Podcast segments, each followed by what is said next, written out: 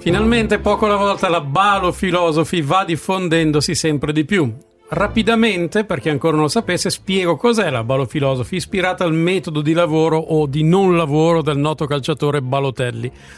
Ovviamente sono io che l'ho preso come mentore. Balotelli è simbolo di questo modello di vita, modello di vita secondo il quale sul lavoro non bisogna sempre dare tutto, non bisogna ammazzarsi di lavoro, bisogna sì dare il necessario, ma senza sacrificare tutto se stesso al dio lavoro. Quando il lavoro c'è, Bene, benissimo, ottimo, ma non deve essere l'unica ragione di vita. Così probabilmente Balotelli ha deciso di dedicare buona parte della propria vita anche al divertimento, trascurando probabilmente alcuni obiettivi nel campo lavorativo. Però lui se lo può permettere e ha fatto una scelta dal mio punto di vista apprezzabile, molto apprezzabile. Impegnarsi, sì, essere coscienziosi, va bene, ma prendersi anche ampi spazi per il divertimento e il riposo quando la situazione lo consente. È la Balo Philosophy. Sembra una regola di vita bizzarra in un mondo in cui tutti sembriamo sempre obbligati a essere performanti, a dare sempre il 100%, invece poco alla volta la Balo Philosophy si va diffondendo, comincia ad avere sempre più adepti anche fuori dall'Italia.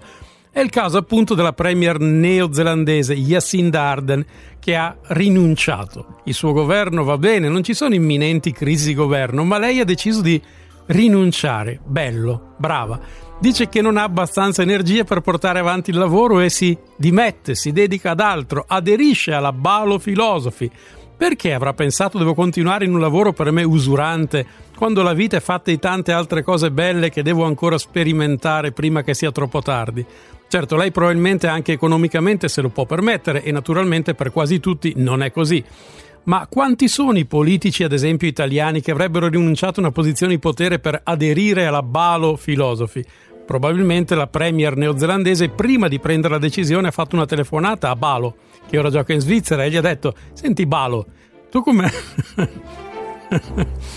Tu me, come ti trovi con la mia scelta? Mi consigli di fare la stessa cosa?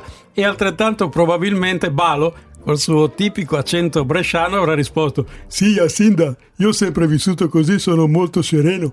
Ti consiglio di fare la stessa cosa, dare dimissioni, divertiti per un po', poi vedrai. Se vuoi, vieni a trovarmi in Svizzera, andiamo insieme in un'altra Bellinzona.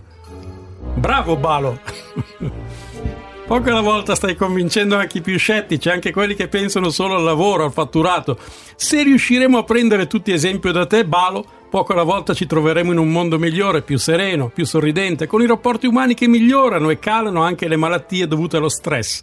Per anni, quando giocava qui da noi, Balotelli è stato duramente criticato perché secondo alcuni stava sprecando il suo talento. Ma si sa, Nemo profeta in patria, è in Nuova Zelanda, a molte ore di volo da qui, che anche nelle posizioni di vertice si comincia a prendere esempio da lui.